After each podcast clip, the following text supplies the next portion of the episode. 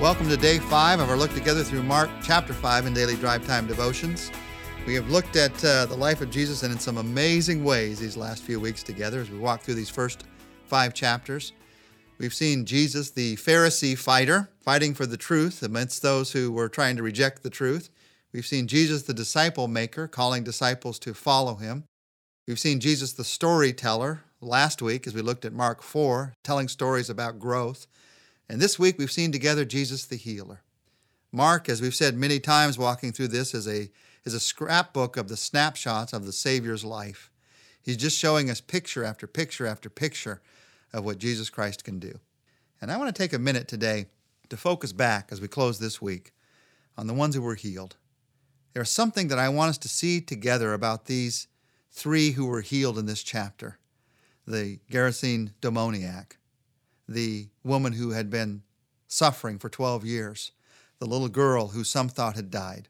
I want us to see together four differences in the lives of these three people, and then especially I want us to see one thing that was the same about all three of these. Four differences different personalities, different problems, different human solutions, and different attitudes toward Jesus. Different personalities. Jesus, in this one chapter, heals a, a Gerasene madman a fearful woman who, who no one noticed in the crowd, and a very important Jewish synagogue official. His daughter is healed.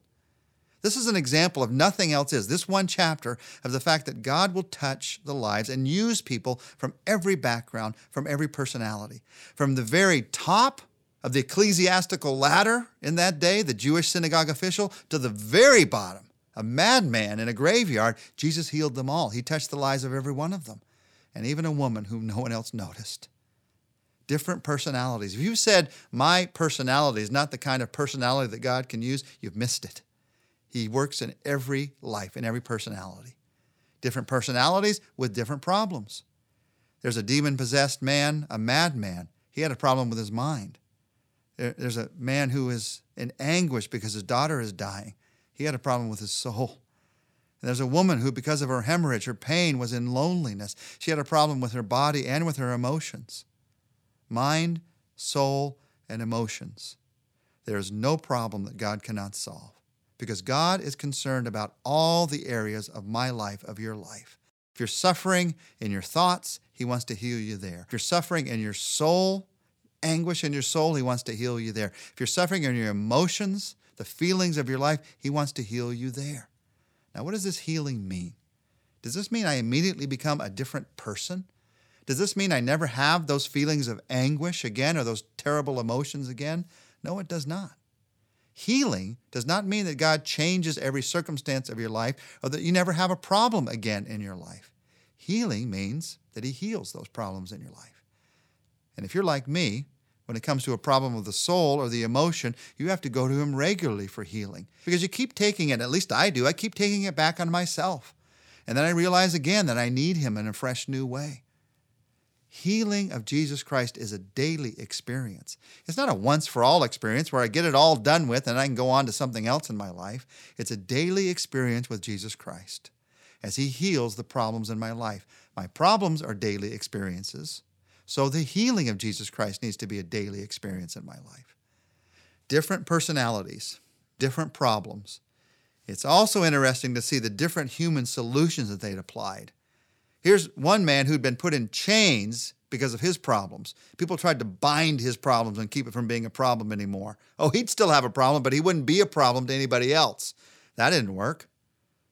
Here's someone else who tried to use a religious ceremony. I'm sure that Jairus had to use some kind of religious ceremony for his daughter to be healed. He's a synagogue official, but it hadn't worked. And here's someone else, the woman who'd been sick for 12 years, who'd used many physicians to try to heal her, and that hadn't worked. Why? Because they were merely human solutions. And by themselves, they just made the situation worse.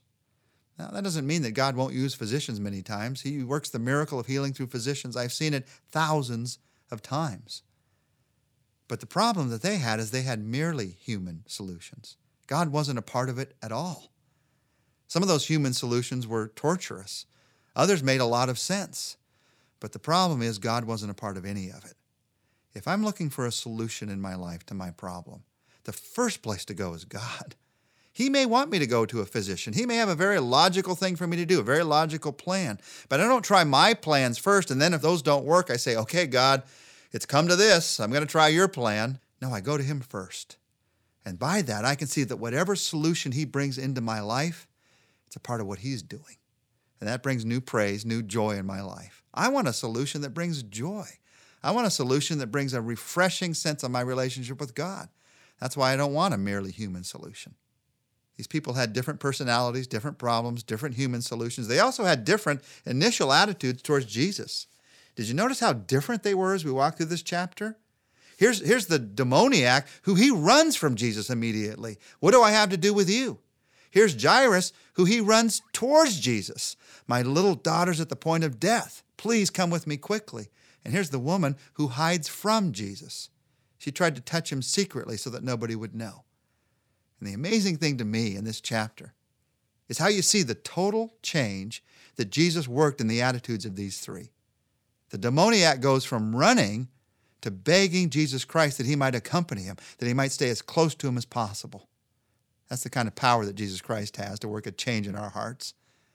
Jairus goes from anguish to astonishment in his soul, to ecstasis, it says in the Greek, to ecstasy of his soul.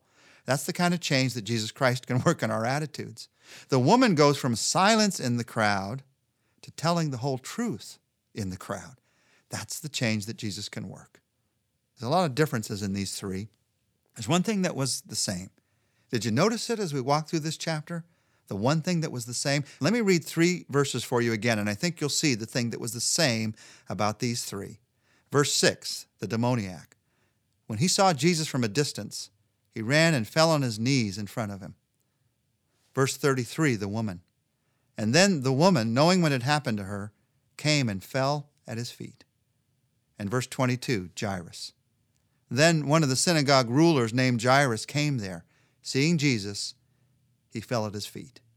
What was the same about all three of them? He bowed at Jesus' feet. They fell before him as Lord. That is the common denominator that binds us together as the company of the healed. We bow at Jesus' feet. It's not my solution, it's His solution.